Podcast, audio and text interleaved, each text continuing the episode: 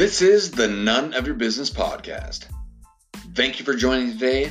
I'm your host, Robert Delude, and it is my mission to bring you inspiring stories for entrepreneurs, businessmen and women, students, coaches, or anyone else who is crushing it in life and doing kick ass things. We all go through personal struggles. It doesn't matter what our background is, but we can overcome them and accomplish anything. And I want to show you how. Thank you for joining me today. Now let the show begin.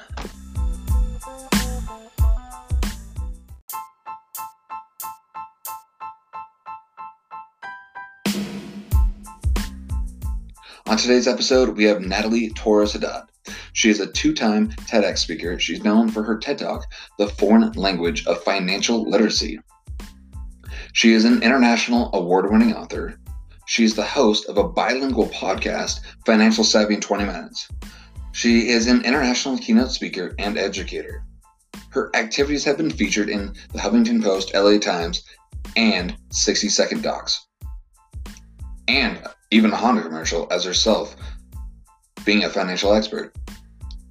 So, in today's episode, we talk about her growing up during the times of the LA riots, um, her and her struggles going through school, um, her being in debt and how she overcame them. She gives you excellent advice um, to start being debt free and you know, she just gets real and vulnerable. Um, she shares a little bit about her TED Talk experience and being around Tabler. So I hope you guys enjoy. Uh, follow me on Instagram at Robert DeLune. And Natalie gives all of her tags at the end of the episode. So be sure to listen all the way through so you can follow her on that as well. And three. All right, we're going. So, welcome. Thank you for having me. I'm excited. So, who are you? What do you do? So, I'm Natalie Torres Haddad. I'm known as a financially savvy Latina uh, on Instagram and all that fun social media stuff. But what I do is mainly I'm an international award winning author and presenter. Recently become a speaker in the past seven years, and I advocate on not only financial literacy, mental health, and I get to do that across the country, which is pretty cool at usually universities and major major corporations. And last year I did my first TEDx talks, which was such a great experience, and we'll we'll dive into that as well. And uh, less than a month ago, I gave my second one, um, and both obviously around money, around finances. Um, for this one, past one was particularly for women, so um, I'm looking forward to sharing a little bit more with your listeners on what I've been doing for the past two decades pretty much and what it's become i think part of my my purpose since since high school yeah i i like that so like why did you get into that you know um i believe my journey uh, i always tell people that we all have a money story and so that journey can be as early as when we're kids what we're exposed to um, not only how we relate to money, but how our family members and those that take care of us relate to money. And so, a little bit about my background I grew up um, in Inglewood, California. Uh, for those aren't, aren't familiar, uh, obviously a place, the Los Angeles, that was, um, it still is actually a very challenging city, you could say, as far as funds and a lot of poverty. But uh, I also grew up during the time of the LA riots, so that meant a lot more challenges that most people don't ever think about um, in the states and um, so growing up around that you see you're exposed to uh, way of thinking a way of um, there's many challenges that most cities don't or most people that live in cities don't face and so for me i figured out that the best way that i can serve my community um, you know my family is very much into like helping each other helping um, those less fortunate and obviously, when you have no money as a kid, you kind of like, what do I do? And so my mom always said, you know, whatever you can, you figure it out, and education will get you um, the opportunities that most people don't have. Um, so I became a first generation college grad. Um, I got my master's as well. So that makes me a very small percentage of um, not only people that have a master's, but also because I'm Latino, I'm, I'm a bilingual speaker. I was born in El Salvador, but I was a baby when we came to the States. So I understood there was a lack of language when it came to learning about our finances. And I studied finance and international business as my majors, and then my master's eventually in public administration. So, what I started to notice is, with even within my classes and then within the work, I started working for real estate investment firms, and I noticed the lack of education in personal finance. Um, and unless you grew up in a household where money was talked about, where you actually went through um, you know different scenarios on what you're investing and preparing for retirement um, my parents did their best they sacrificed so much and they gave us every opportunity possible but because of part of being immigrants is you only have so many funds you only have so much education um, in order to do so so i realized uh, not only was there a lack of good good content that revolved around financial literacy um, but bilingual content so um, being able to have those conversations, those difficult conversations with our parents, um, with our grandparents, with our loved ones, um, became something that I think has been part of who I am, not knowing it. Um, and so somehow I've always been involved with the community, whether it was through the companies or the nonprofits that I worked with, um, being able to not only promote and educate um, about financial literacy and managing your money, but really talking about the stigmas and the challenges that come with that. I don't pretend. I let people know I still. I have many challenges myself, and um, I had to overcome many challenges.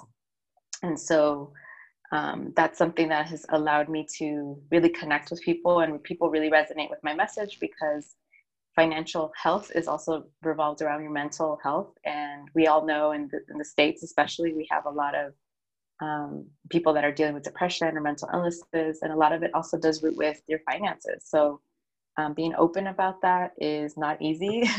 um, I'm sure you probably heard of Brene Brown's uh, or watched her one of her many vulnerability videos, um, mm-hmm. but she just, I think she hit it right on that. Sometimes being able to share our most difficult situations, um, or you know, basically things that we wish no one knew, um, would really allow us to not only speak our truth, but to help others that you didn't really think about. And that's not usually why you say, well, that's not usually why I mention what I've gone through um, just to help people. But it's really sometimes it becomes therapeutic and allows me to move forward and, and help others not to deal with the same thing. So um, I somehow um, included my my financial hardships in my TED talk, which every day, even today, I still think like, why did I do that? why did I share some of the most difficult moments in my life? But I think it was because I needed to make my my my statement clear. And the best way to put it, um, I had a coach during my TED TEDx uh, practice, and he pretty much said, he's like, um, tell me something I can't Google you and Google you on, because I was ready to give him my resume and all the stuff I've done um, but he he's like no tell me something that there's that makes me want to listen to you on the other side of the world for 10 minutes of my time. What makes you different from all those other people that are talking about financial literacy and mental health and i and i just sat there and i started to cry during our meeting but he, i understood what he meant and so i explained to him i didn't want people to go through what i went through and i wanted people feel less alone about talking about money so I think that's where it's led me to where I am now, and it's still a journey. yeah, totally. It definitely learning curve. So, you talked about that you grew up during the LA riots. Like, what did that look like? You know, um, I didn't really appreciate my upbringings um, or my my experience until college when I I was lucky enough I went to Cal State Long Beach and it was such a diverse campus and being able to talk about you know how you grew up and it, it didn't really phase me i guess because i, I kind of thought oh maybe everyone had similar experiences or even at that you just don't want to talk about it um, it wasn't until a i want to say it was a, a chicano latino class or one of um, my under undergraduate courses that made me really talk about my experience growing up as a kid and that's when i realized that you know, cities from where I lived had no clue what it meant to live through the LA riots. So for someone that has no idea what that is, um, during this time, we, you know, people many people always give me the, the comment when I say I grew up in the LA riots of, oh yeah, I remember that time. And the truth is, all I remember is watching it on TV. But um, I, my city was actually a little further out where it was really, really bad, but we were still very much affected by it. So, um, you know, this was a city that was already struggling financially, didn't have all the same resources that most um, affluent cities had. And, um, you know, as a kid, I was about I want to say close to 10 years old and seeing, no, excuse me, yeah, about 10 to 13. This, this is pretty bad, but I remember seeing like my local restaurants and little mom and pop shops, um, blocks from where we lived that were looted. Um, and some of them burnt to the ground. Um, still, one of my favorite restaurants was Little Mom and Pop restaurant. Um, and most of these people were little, you know, first generation, maybe second generation business owners um, and lost everything and never came back. They never brought their business back. Um, there was a lot of fear in my city. Um, I remember seeing grown men um, frustrated, crying too. I mean, my parents didn't really fully understand what was going on either. So, as a kid, I try to navigate, um, you know, not being able to go outside anymore because my parents were afraid things would, you know, they, our house might get looted or we might get um, hurt. There were people from other places other cities um, and it wasn't just all black and brown people. I think that's a misconception. A lot of people think oh you know they were you know ruining their own homes. And i go not exactly. I remember there was um, people from all over that were coming into the city that were looting um, stores and taking things that obviously didn't belong to them. But um, a lot of these people rented too. So and they lived in horrible conditions. So i, I remember once a, a young woman said, I, I can't imagine how someone can ruin their home. And I thought, well, their home was probably horrible condition. I mean, when we talk about slumlords, some of these buildings were horrible and it was out of rage or whatever it might be. And um, being exposed to that as a kid, um, I know a lot of people might say they've been around like gangs or they've seen um, certain things as a kid, but when you see adults not understanding fully what was going on, um, even till this day i mean there's so many documentaries that have come out from you know the from the beatings and, and and talk about what really went on. And i'm thinking wow even grown adults who are retired still can't make of the type of emotional and frustration that people are going through.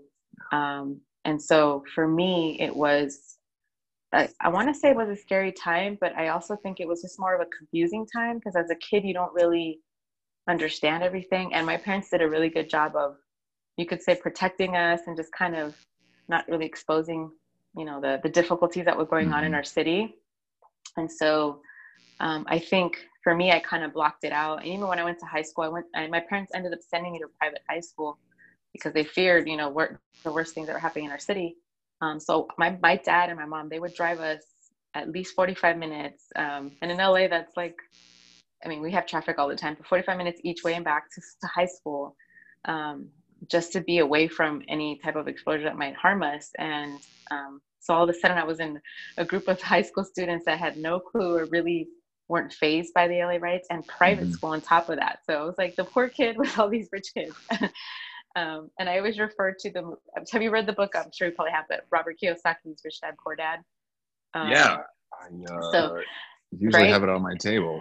Oh, okay, yeah, it's one of my favorite books because I read it my I want to say it was my freshman or sophomore year in college, and that was the first time when I read that book. I thought, oh my god, it's the story of my life growing up from, you know, I lived in a city that was like super poverty, and then you know going to to really affluent high school um, with rich kids, and how how families were very different. You could say from where I grew up, and you know both my parents worked so many hours. They worked a lot, and so you know being exposed to you know some parents that like wanted to stay at home or work from home or had multiple businesses and you're exposed to language is different and just um, it was a very interesting and i feel fortunate that i was surrounded by that but i also feel that because of my experiences has allowed me to be more um, of an advocate for the need of having the the buying power the financial literacy um, aspect because the majority of it's over 55% of Americans are financial illiterate.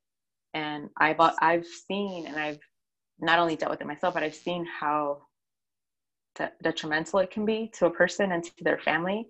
And so um, I think that's something that I always think back of like where I came from, and I no longer am ashamed of it. I used to be like, I didn't want people to know I'm from Inglewood because people, would, even when I would travel to different countries, they'd be like, oh yeah, Inglewood, I heard you in so many rap songs, you know? and you're like, great, you know? Um, I remember even once in Ireland, they were playing one of Tupac songs and I'm like, oh God, this is where I'm from. You know, this is kind of funny that I, I was not necessarily just ashamed, but I was kind of like, that's the only picture people have of where I grew up. And um, I did have a lovely childhood as far as like a lot of my family and friends are in the neighborhood and you know we had fun summers because we were close to the beach you know those are things that and now Inglewood has changed too since the the new Ram Stadium is being built and you know there's a lot of different things that are happening in the city but um, I'm always now I'm I'm proud of where I came from because I feel like it's also allowed me to be myself more um, and reminded me that I am unique and that I've overcome many challenges that most people will never have to deal with um, so I, I don't take it. I don't take my uh, my privileges and opportunities for granted. That's for sure. nice. That's funny that you mentioned uh, Rich Dad Poor Dad because well, as you were telling me, like it kind of sounds like the Rich Dad Poor Dad story. Mm-hmm. I was thinking mm-hmm. in my head. That's that's funny. Um, so you you talk about your personal struggles. Like, do you want to get like any more detailed about those that you want to share about, and how did you overcome? Sure. You know, um, one of my personal like financial struggles um, was dealing with student debt, um, and it wasn't just like student loans; it was credit card debt. So we see this being a, a, a major um, impact in our lives. So for me, um, because I was a first generation college grad as well, that meant I had to navigate that whole realm. I also did get some scholarships. I, I did work full time. So um, I used to hate, especially right when I graduated, I'd hear many parents or just adults saying, you know, I don't know how someone can get into so much debt. And for me, I was thinking, I worked full time. I was working my butt off. I even got scholarships and I still graduated with a lot of debt. Um, and I went to a public school too. So if I were to go to a private institution, my debt would have been much higher. And it's it was kind of this reoccurring message we were getting as recent graduates is oh you should be ashamed that you have so much debt. You should have managed your money better. Or um, you know well eventually you'll pay it off because we paid off our debt. And i graduated right around um, right before the market crash so many of us did manage to get some jobs right away. Um, but then you know obviously the market crashed. So not only now were you faced with all the student debt we're dealing with now looking for a job. And so a lot of shame i felt very shamed for what I was going through. Um, I felt also really alone because none of my friends or family member were really talking about this because, well, first, my family, most of them had never gone to college, so they weren't really, they didn't have that same experience as far as student debt. And um, because I'm a woman too, I realized that many women weren't talking about money. I was always that girlfriend that was kind of like, not necessarily starting the awkward conversation, but I would be like, hey, have you thought about investing or you thought about buying a place or you know, and I was a business major too. So most of my classes were predominantly male, predominantly white. Um, so being a person of color and a woman, I just felt really alone. And um, I was dealing with um, the stress of not knowing how to pay my bills, um, how to pay off my debt. And when you, you know, when you lose your job, I've, I still meet people all the time when I speak. Um, I recently met a lady who was, I believe, 65 she's about to close to retirement and her company that she worked for 30 years let her go and um, she gave me a hug right after i spoke and she said oh my god thank you for sharing what you went through mentally after you know losing your job. She said that she felt she was dying. She had no idea what was going on like what she was feeling um, mentally emotionally. And you know i've told my story that it was um, causes depression. It causes that um, wanting to just like give up and say you know what? Forget it. I, I, my you don't feel hopeful. I think that was the hardest part is even though you tried you kind of thought well you know i was told if i go to college and you know i did well that everything would be okay once i get a great job and everything's paid for but no one really prepared you for plan b. And so um, my challenge was not only finding the resources i didn't know what resources were available as far as like um, um, not only have a good payment plan, but uh, therapists or people that can actually can actually talk to, or having support groups. Um, and for me, luckily, I did have a few guy friends and mentors that I would reach out to and be like, "Hey, do you guys ever deal with this?" Um, you know, especially, and I had just bought my first place by myself. Um, I had already started investing in real estate, but this was the first home to myself. I was the only one paying for this mortgage, and I was seeing so many people around me losing not only their their homes, their their rental properties, but you know their life retirements. And these are people twice my age. And i was thinking oh my god if this is happening to them it's totally going to happen to me next. So i was feeling a lot of anxiety. Um, and i remember not even telling my parents i had lost my job because i didn't want to worry them. And at the time too i had a, um, a nonprofit. We were in our fourth year. Um, and at this point we had helped over a thousand girls in the la county. Awesome. and and it was and it was such a wonderful fun time but it was also financially um, difficult because it would cost me like $15000 a year to keep going. And all of a sudden i thought there goes i won't be able to help anymore. I'm gonna you know this burden is is something that i'm not gonna be able to continue to keep going with this nonprofit. And so i felt a lot of responsibility. I felt a lot of shame as far as i thought my god i should know better because i had these degrees in finance because i talk about money. Um, but I was also in my early 20s, right? So it's like there's there was no real resources, and there were a few books out there. I'm not going to mention these people because I, I actually admire them as, as financial gurus, you can say. But I read a lot of their books, and I felt as if a parent was shaming me still. Um, and and a lot of them had never had that experience. Some of them didn't even go to college. They were just well, they were just great with money. So it, it was kind of um, I always think of this meme, not a meme. It was actually in the Wall Street Journal. It's a really cool picture of this student carrying a big bag of their student debt and the parents waiting outside of the door saying well you know what son you'll be okay. Um, we came to this country with no money and you know we had zero in our account but you're going to be okay. And the kids looking at him like i have a hundred and thousand hundred thousand dollars of student debt with interest in the back behind me. I would totally trade my life with you right now for that zero percent. So right. that's a, that's what a lot of students are feeling. Um, and sometimes I think this is what people forget that this is what's helped me in my career. I think a lot of people think when I do talk, especially at universities or um, recent grads that are working in great jobs, a lot of people assume thinking that people that have student debt are recent 20 year olds. The truth is, a lot of them are in their 40s, 50s, and it's not just their own student debt. They probably co sign for their children, so they have student debt. And not only are they parents of kids, they're most likely also taking care of their care, you know, their parents. So the majority of people, my clients, people that hire me and talk to me, and you know, they're like, "Oh my gosh," I become like their money therapist somehow. Um, I see the frustration that they're going through, and I think there's still um, there's still an audience you can say that is not being not only helped or the resources are still somewhat slow getting to them. Um, I feel that if we stop shaming them and understanding that it's difficult and things are happening. Um, and remember that group too. That's the group that also was affected by the real estate market and or just the market crash period.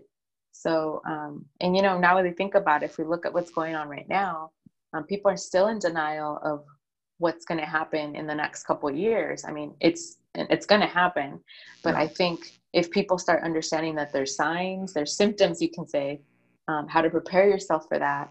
Um, it's it's a it's a crucial time, and I think the sad thing, and let's let's be honest, I'm being vulnerable here. Um, the majority of my friends or my colleagues that are my age um, maybe didn't experience or don't remember necessarily that hardship because maybe they didn't lose their jobs, but they weren't investing in real estate. They weren't investing necessarily in their retirement. Um, and for me, I remember, I mean, one of my first deals was right before the crash. I was so um, I want to say lucky, but I was also my I had good mentors, and I remember one of them was saying, if the numbers don't make sense, it's not a good deal, right?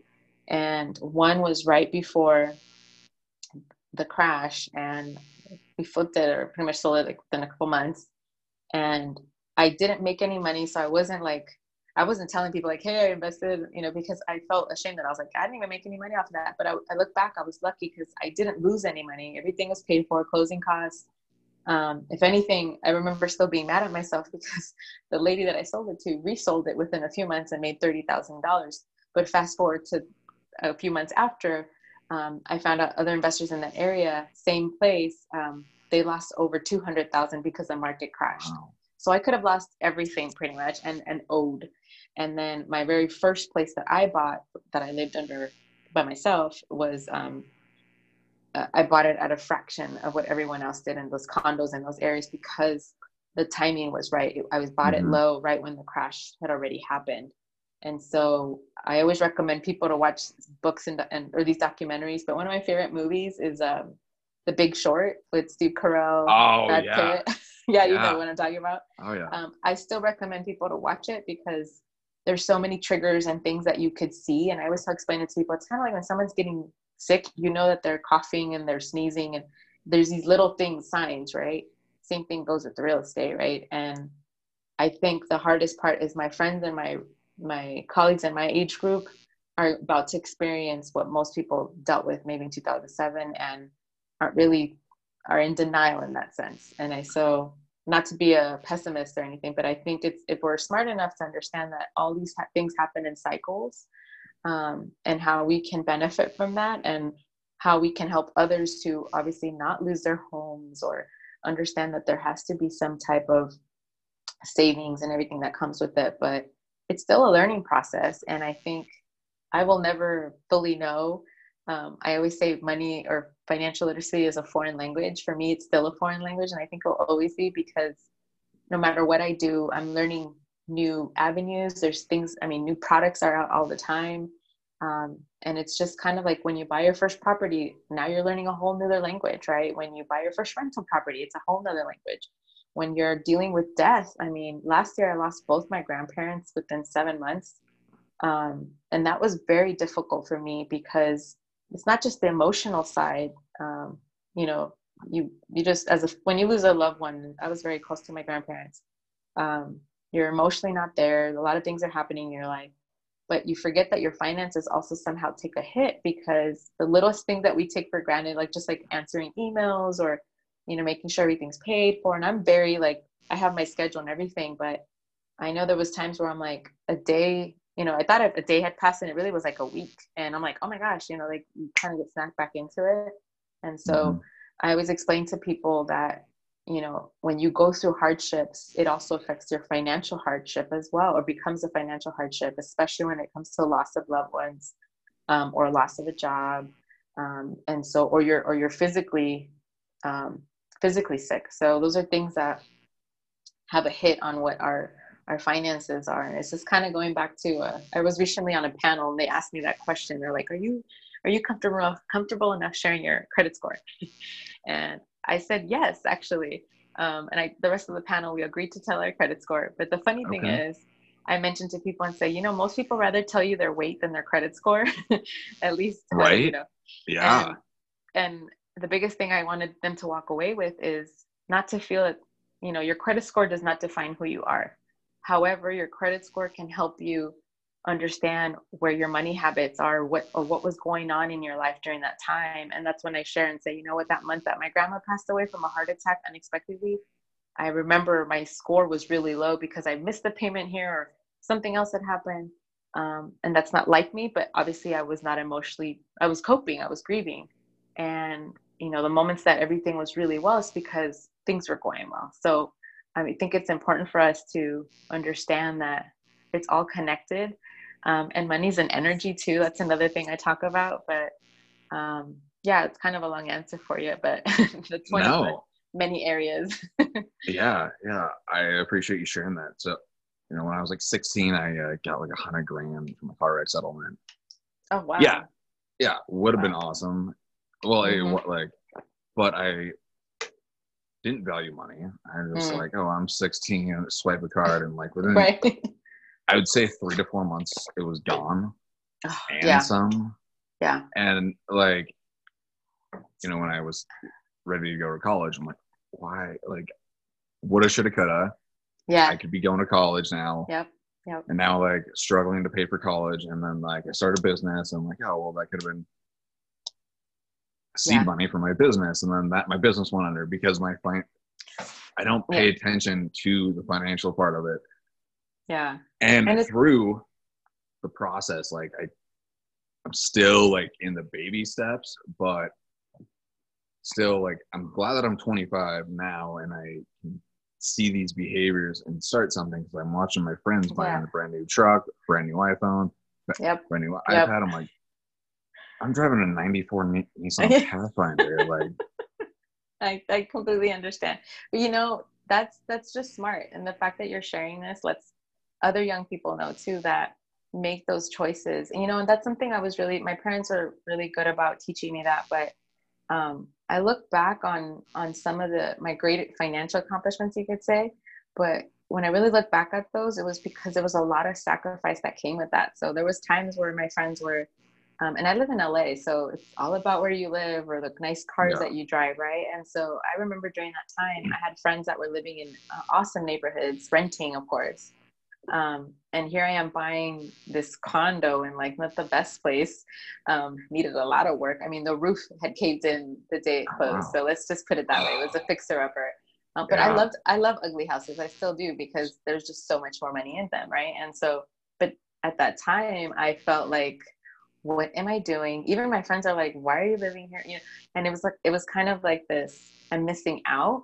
Um, and I was fortunate enough, I had people around me that actually one of my dad's best friends was seven, no, he just turned 78. And I love the way he came up to me right after I bought the place. And he said, he's like, so do all your friends think you're rich now? Cause you bought a place, you know, you're so young. And I go, yeah, I think that's, yeah, actually I've been feeling that. And, and he's like, he's like, little do you know you're more broke than they are, right? And I go, yeah, because I just literally spent all my savings into this place and I'm still putting money into it. Um, so I can't afford to do like the bars as much or do all these things that we used to do. Um, you know, and I really have to think about my financial future, you can say. Um, and he said, don't worry. He's like, just keep at it. And he's like, watch within the next 10 years, your friends gonna, are going to wish you, they did what you did. Um, and he was right on because majority of my friends couldn't buy a place without either their parents' help or are still renting. Um, don't really have anything to show for in that sense. And for me, it was such a stepping stone, a learning curve for sure too. Um, but I think you just said it like the mistake you made. It's good mistakes. I mean, hopefully you learn from them, right? Don't repeat them. But when we share our mistakes with others, it's the fact that you don't tell people um, you know, hey, don't don't do that, or you know, as a kid, you kind of you need someone reminding you um, of the value of money. There's another really good TED talk um, by Adam Carroll, and I don't know if you watched it, but he talks about the uh, um, the the lack of actual money. So everything's virtual, and for Okay. children, for children, this is going to be the most biggest challenge I think in the next generation is they are no longer handling tangible cash right no they no longer really see that interaction everything's virtual Mhm. everything's through an app everything is Mhm. you know through a credit card and so it's almost kind of like money goes in and out really easily um, and if they start seeing that as kids and they're assuming oh eventually i'm going to get a good job anyways and it'll pay Mhm. um, and little do they know they might be stuck working at a minimum wage, whatever it might be, in a lot of Mhm. debt. So um, I think I like the way he, he broke down the concept of if we start teaching our kids the truth about how we manage our money and, and really showing the value of it, um, they're most likely to make less those mistakes that we made. And, and I think that's something I always get in arguments during my, not arguments, but at least parents want to argue with me when I do these conferences that, um, that are catered for, for their children going to college. Mhm. And the number one thing I always tell them, you know, do you speak to your kids about money? And the majority of the moms, usually, usually moms, they say, no, I don't want to worry them or bombard them with, you know, our finances or things that we deal with. And I go, no, you're making a mistake. You need to let them know. One, they'll value what you spend money on. But second is, wouldn't you rather them make a mistake with a thousand dollars as opposed to a hundred thousand dollars when they're on their own when they graduate from college, with so much debt? Um, and then a lot of them are like, oh, yeah, I didn't really think of it that way. Um, and one of my favorite activities, I give them different homework, but one of my favorite homework uh, that I let them know say, you know, if you're willing to do this, totally try it. And the majority of time they'll do it, and they, it's a mind blowing experience where I say, can you give your child, assuming this is like a 16 year old ready, getting ready for college, you know, all that Mhm. stuff, um, can you give them your expenses and or your, excuse me, your your earnings in cash for that month that you're going to use everything for expenses. So, you know, someone will be like, wait, you want me to give my kid $5,000, $10,000 a month um, in cash? And, and I explained to them, just watch what happens. That month, they're in charge of everything, right? So every time you need gas, every time you need to pay the rent, every time you need to go to groceries, every time you want to go to the movies, you're asking your kid constantly for money. Um, and it's always a funny experience because a lot of them will say, "Oh yeah," in the beginning, the kid was like, "Oh my god, all this money." Obviously, they weren't spending it because they weren't allowed to, but they got so frustrated every time the parent would come to them and say, "Okay, I need money for this. I need money for the rent. I need money for this." Um, and to the end of the month, they're like, "Wait, how much money do you? Oh, you know what? Maybe we can go to the park instead of the movies." Or you know, like they really started to hone down. And that experience, a lot of them will say their kids will make a choice on where they'll go to college or have them think about really getting a second job or something while they're in school they, they, they really start to understand um, early on the not only just the value but how hard their parents work for the money so i think this is such a such a cool activity and um, I, I, always find it interesting to see they usually see how you know their children's um, perspectives change and their values change on how much they're spending so um, it's important to get each other involved in it. And I mean, I know as a parent, for them, I think the most beautiful thing is that they obviously want to protect their kids um, and and not worry them. But it's kind of that once again, they're also reinstating that bad habit of we shouldn't talk about money at home, which we should. Um, I know it's a it's not even just a cultural thing. I used to think, oh, it's just by culture we're told not to talk about money, but mm-hmm. it's a real stigma in most families, and it needs to be talked is? about you know it's half of the time i think it's more generation you know we see a lot of studies that'll show the same financial habits that the children are taking because their parents took it or the way the language is you know and all these books you've read too you know robert kiyosaki talks about that too like how you hear poor people and rich people talk um, mm-hmm. and so they start repeating the same habits that turn into the same mistakes um, mm-hmm. or if not worse mistakes because they didn't have this is something i, I explain in um, I feel like I advocate for is our parents didn't have to deal with credit cards, um, mm-hmm. you know, the same loans that we dealt with. I mean, I still remember in college where there was people outside my my classroom giving me credit cards for like free flip flops or a T-shirt with a horse interest rate. Now, luckily in California, it's against the law, but that they no longer get done outside. But it, it was that easy to get a credit card, and mm-hmm. it was you know taken advantage of. So um, a lot of it has to do with, I think, the gener you know generation continue to do the same mistakes. Um, but I also think it's it's part of we're afraid about we're afraid of money. We give it a lot of power. Um, there's an exercise I do in my workshops where you know i say look at your credit card statements and your utility bills. Can you show your kids these um, as you're paying them? Show them what you're doing because by the time you go to you know you live out on your own you no longer freak out when you see that envelope. You'll say oh yeah i know what that is. Um, we don't know it but we're giving it so much power. And you know there's friends that i say i, I hear friends still all the time like oh i hate it when i look at that bill or the paper. Just the envelope gives them anxiety. And i mm-hmm. thought wow. And it's something that they were conditioned since they were a kid but if we start to understand it's a piece of paper that we can we have some control over not only expenses on it but um, understand that that it's going to take time to come from a place of you know less anxiety and understand that you're not going to be surprised when you see the bill because you're keeping a track of how much you're spending you know? So i know that's something that the younger generations have to deal with that are maybe our, our older parents didn't have to um, so it's you know it's a learning environment for everybody and and now that we're thinking about taking care of our elderly parents that's another um, responsibility many of us are really um, not only literally facing, but it's something that constantly worries us as well. So mm-hmm. yeah. Mm-hmm.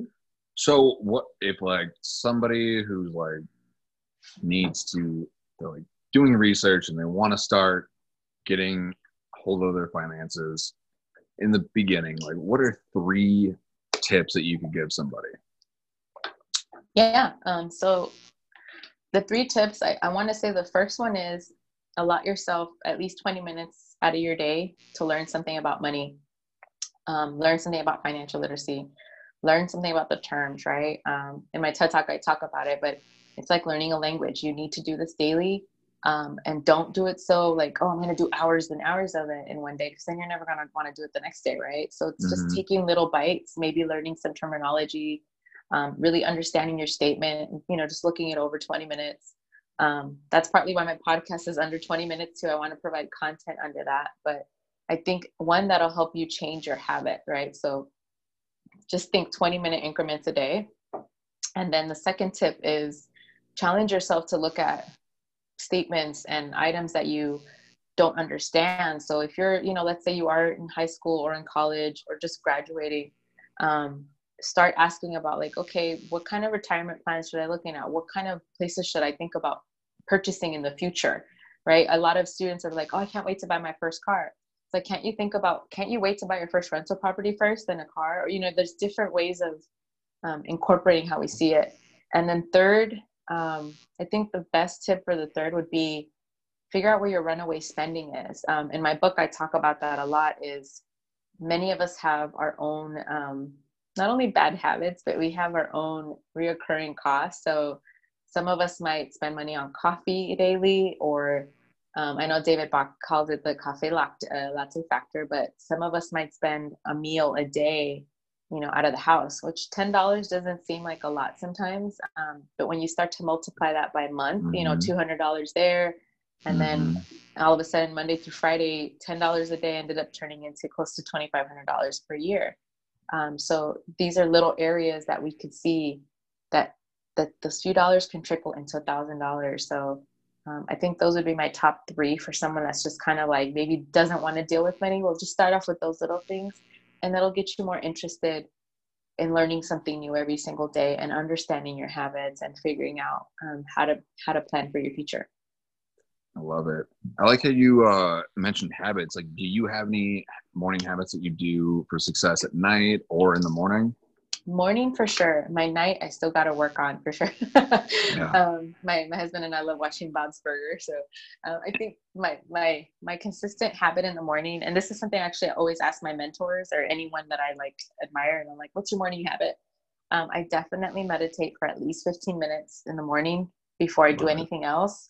Um, I have to force myself to get up and and go to a separate place where I meditate, and um, 15 minutes of meditation and then write for at least two minutes in my journal. I have a gratitude journal and then I'm actually working on this cool journal workshop that hopefully will be out before end of the year. Um, but I just write a few things on, on like successes, things that I have, you know, top two goals I have to do for the day. Just helps clear my mind. And then anything else that's just, you know, especially when I'm stressed out, just kind of writing out what I'm feeling. Because sometimes it's just worse in my mind than it is, right, in reality. And um, I have my specific tea. I try not to drink coffee in the morning because it actually builds up a lot believe it or not a lot of not only obviously the energy but anxiety so i start off with a calming tea so it's sometimes like a turmeric tea that i love or a you hmm. know ginger or chamomile um, okay. because we need to hydrate and a lot of people think well c- coffee will actually does the opposite so um, right. those are my three things that i do and i think that keeps me a little more grounded and my husband can tell when I haven't meditated or when I'm stressed out. And it's just so funny. And that's why I tell people, yeah, those 15 minutes make the world of a difference for my day. Um, and I deal with a lot of emotional, um, obviously not just emotional baggage and all that stuff, but um, there's moments where I, I, was like, okay, just sitting down meditation. And, and the morning meditation is very helpful. And sometimes in the middle of the day, like today, actually, I had a great conference call um, you know, but there's sometimes anxiety that comes when you send out the proposal and you're like, I hope I didn't ask for too much, or I hope this is enough. Or so I just kind of like gave myself five minutes to just kind of relax and just meditate and have faith that it worked out. Um, yeah, and that totally. just kind of gives me back into my like, okay, here's my zone. This is my worth, and I'm I'm, I'm going to be okay. So um, I think those are the best tips that I've received, and that's something I practice daily. I love it. Yeah, I, you know, I, I try and wake up, give myself time, don't look at my phone for at least like the 1st mm-hmm. 15 to 20 minutes and then i pray and meditate. Yeah. And then i send a text message to one of my mentors um uh, like grateful you know gratitude list my goal like mini goals awesome. like, what am i gonna gotta, do today? Yeah i gotta start doing that that's cool I, I, should send out texts in the morning that's a great day that's a great way to start someone else's day too. Yeah and like just self affirmations and like once i started doing that like like i've you know meditated on and off for seven years, but I never have like done like a gratitude in the morning. Mm, and I'm yeah. so glad that I started doing that. And now just like observing like my thoughts in the moment. Like this week, yes. I'm practicing like having more empathy for people. Yes. And being more self aware of that because if I, I don't realize the way how I'm treating people. Mm-hmm. Like, because I'm just doing my thing and like, yeah, whatever. I'm working and you know, I might Oops. do some. Oh, I might sorry, do sorry. something that uh, will offend somebody. But now, Mm, like, it's only Thursday, but just people at my work, they're like, "What? Are you okay? Like, what's going on?" yeah. Uh, they're like, Yeah. "You're being nicer," and I, I'm like, "Wow." yeah. And like, I'm not like, no, at work I'm a dick, and I don't mean to be. Mhm. Like, I'm a pretty nice guy outside of work. I just I get really focused, and my body language I think comes Yeah. aggressive. I, I get it. It's the, the tunnel vision. I get that way sometimes too. Yeah, Yeah. yeah. So Yeah. I'm glad you know a lot of people that I interview like they meditate, uh, have a journal, and I think that is you know one for mental health and just to be Mhm. successful. Uh, you know, I, I struggle with mental health myself. Um, last year I put myself in the hospital from a drug overdose. Like I was trying to uh, do that, and uh, now like I want to you know sh- tell, share the with the world that like we all have struggles, Yeah. we can overcome them, and Yeah. be successful. exactly. Like everyone has struggles, and uh, I don't know. Now, like I have no problem telling people my struggles in the past. Like I've dealt with depression, alcoholism, drug addiction, basically my whole life. wow. Th- that makes you really brave though. And, and thanks for sharing that. Cause honestly, for me, it took me almost eight years to publicly tell people. I mean, of course, and I don't know why, till this day, I don't know why I did it on TED, TEDx, but it took me almost eight years to, to actually tell people, you know, I dealt with depression and found myself in acute psychiatric hospital for, for 36 hours. And it was very difficult. As I said, like it's brave of you to a year ago you were dealing with this, but I think it's important for people to hear that because majority of the time, and I didn't, I would never actually, uh, like I said, it took me that many years to say it, but when I would present, I would just, I would kind of dismiss it. I'm like, oh yeah, I was depressed at one point or I dealt with something. Um, but until people started to say, share with me and say, you know what, you know, this happened to me and think, you know, thanks for saying what you said, but you know, maybe you never dealt with something. And that's when it really triggered me that I'm like, I need to tell people to know that it, it hasn't always been easy for me. Um, and things have happened in my life that I'm, I'm supposed to not be here basically. Right. And so Mhm. you sharing your story, um, you know, addiction is difficult, uh, mental illness is hard. And I think that's something when we realize that many of us deal with that, um, it allows us one to feel less alone and hopeful. Um, but it's kind of like it's it's something we have to work at every day. You know, just like you got to shower pretty much every day. Yeah. um, It's the same thing with our mental health. So I mean, you're brave to be able to share that already, and being so young.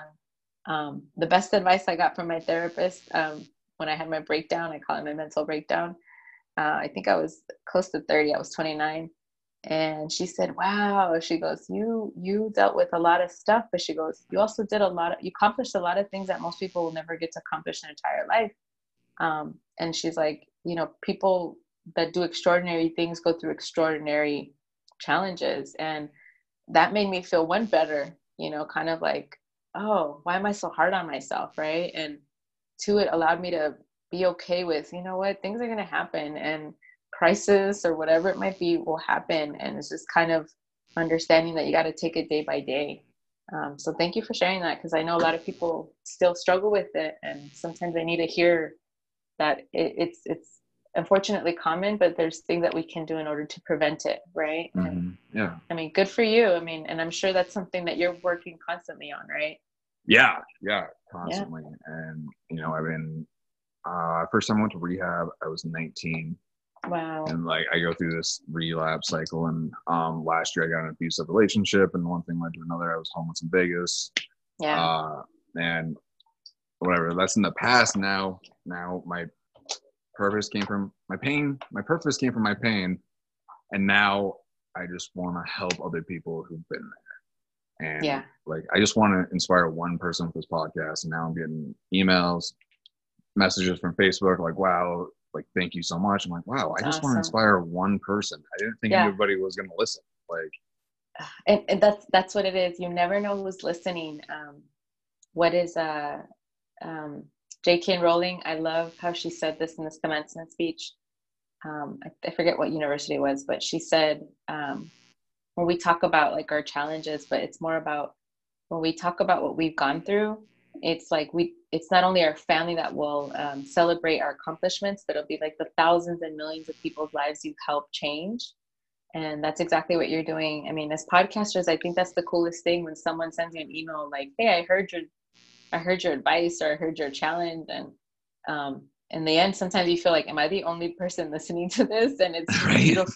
beautiful it's beautiful when you get those messages um, yeah. when someone says i was going through a really rough time and i, I heard this and um, you know it really does it feels it feels life changing and i think it's awesome what you're doing and, and that's what you do. You end up helping you keep doing it and and somehow you, you just want to help that one person and that's really the the best part the best feeling is when you just know you have um, and all the other perks are just are perks like but that's right. not what the, the purpose is and i think that's beautiful that you get a you, you get an opportunity to touch many people's lives in that way.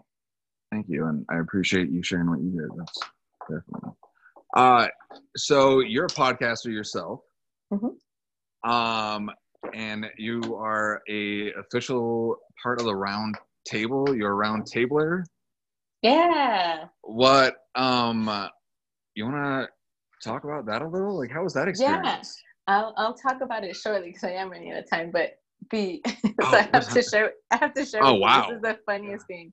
Okay. Um, so yeah, I've been listening to the podcast roundtable. Um, for those that haven't, it's great. You could watch it on YouTube or listen to it, right? Mm-hmm. Um, I want to say I would listen to at least a year prior, and this is before I launched my podcast because I needed, you know, I love I love their content. They always have different, you know, I mean the same type of guys, but they usually have different uh, people tune in, and I learned yeah. so much from them and um, it really just helped me have a little more confidence and just be okay with hey i'm going to make mistakes that's just part of the learning process and um, i had been listening to ray and I've, I've listened to most of their podcasts individually too. And literally i think it was like a couple days before he's like hey we have an opening for basically a rookie um, which i totally am. Um, would you be interested in, in sharing your story? Or you know just, just chiming in and i'm like yeah for sure. And so um it was such a cool interview. I mean especially because these guys are legends right? And, yeah i mean one yeah. of them he has he's the number four podcast like his podcast number is four he's the fourth one ever created a podcast right um and now he consults people on podcasts which is pretty incredible but you know, I felt like, oh my God, these are people that I've been watching for a year and I'm actually talking to, and they had some good advice. And um, I got to be honest on like what my struggles were. Um, but I have to share the funniest part of the conversation in that that specific episode. I'm trying to remember what the number episode is. Maybe you could put it in your notes. But um, they asked me like, how's it been being a podcaster, a recent podcaster? And I said, well, for me, it's a big deal because there's very few women podcasters, very few people of color podcasting, and very few Latina podcasters. Like we're non-existent still. And um, and I and uh, was it Ray? I think that asked. He's like, he's like, well, what do you think podcasters look like? And I go, well, I was in finance. Like I was a finance major. So I go, all my classmates were guys, and um, and one of them was like, and they were all white, huh? And I'm like, yeah. So I thought you had to be one of those guys. I didn't even say he did, and that's what cracked me up. And, and I go, yeah. So it's kind of it's cool to see the diversity is happening. Um, and then they looked around at near the table. They're like, so basically, if you weren't here, it'd be all of us white guys talking, right? And I go, yeah. so I found it funny because I said, you know what, thank you. I go for saying it, but also it shows that representation matters. You know, sometimes you just I had a, a um, someone from Canada who emailed me, and he was a recent immigrant from Germany, I believe. I'm trying to remember exactly where that moved to Canada, and he goes, you know, thanks. This is you know really inspiring, and it's kind of like you forget that you represent so many different. You know, sometimes it's you're just representing someone that's like a parent or a kid or you know first generation, whatever it might be. So um, it's always cool to see that there is representation and diversity is really important and you hear all these different perspectives. So um, it, it, was still a really surreal experience. And because it was literally, you know, it was last minute. Um, once again, I was like, I don't have makeup, and hopefully it's gonna be super quiet in my office. I think one of my dogs barked or something, but yeah, um, you know, um, and oh, and of course, I think out of all days, I think the fire truck or something had passed by, which you know, it's LA, it happens, but I'm like, really? But it's just, I think that's what I love about podcasts. It's so real and raw. It's kind of like you can't make this stuff up. Um, so it was a very cool experience, and and I still listen to those guys because I feel like I learned so much. Or I'm like, oh, that's what I should have done, or I should have really. Um, I mean, there's so many mistakes I make still, and so I mean, it's. I'm looking forward to putting some new episodes out already, and it's just kind of like, oh, I'm totally gonna do that different this time, or or I keep working what I thought would never have worked, you know. So it's pretty Yeah. cool. Right on. Uh, a couple couple last questions, but really the last question is, what's your message to the world? My message to the world is we are ancestors' wildest dreams come true. Love it. Love it. So, um, if people want to listen to your podcast, what's the name and where can they find it? Yeah, so uh, it's financially savvy in 20 minutes, and it's actually a bilingual podcast um, as of last year. And it's uh, in Spanish, es financieramente inteligente 20 minutos, but financially savvy in 20 minutes. And you can find us on um, iTunes. I, I still have to make sure it's on every other platform. Um, but it's it's just basically cool content under 20 minutes, and the majority of people that I interview are self-made millionaires. So I just ask them the questions that people want to know um, from all different backgrounds, and just kind of cool to hear their their tips and their tricks and all their tribulations. So um, yeah, I reach out. My website is financially savvy in 20 minutes. My book, same name, and um, yeah, pretty much to do the best that I can under the 20 minutes. right on. And uh, what's your Instagram plug? Yes, my Instagram is financially savvy Latina with two V's, um, and it's the same uh, as, except for Twitter. It's been savvy Latina. But um, yeah, feel free to send me a message and and comment on this episode, guys. Right on. Well, thank you very much for your time. I appreciate it. I'm glad that we got to do this. Thank you for reaching out. I'm sorry it took so long, but I'm so glad it happened. Thank you. No worries. You know, you're you are a busy gal. It's it's been it's been good. It's been great. Uh, that's a one of the I think the cool experiences about doing a TEDx. So all of a sudden I'm like, oh, they they want to hire me to do what now? So thank you. I appreciate that. totally. Right on. Well, I know you're running on a time crunch, so I'll let you go. But uh, thank you again. awesome. Thank you.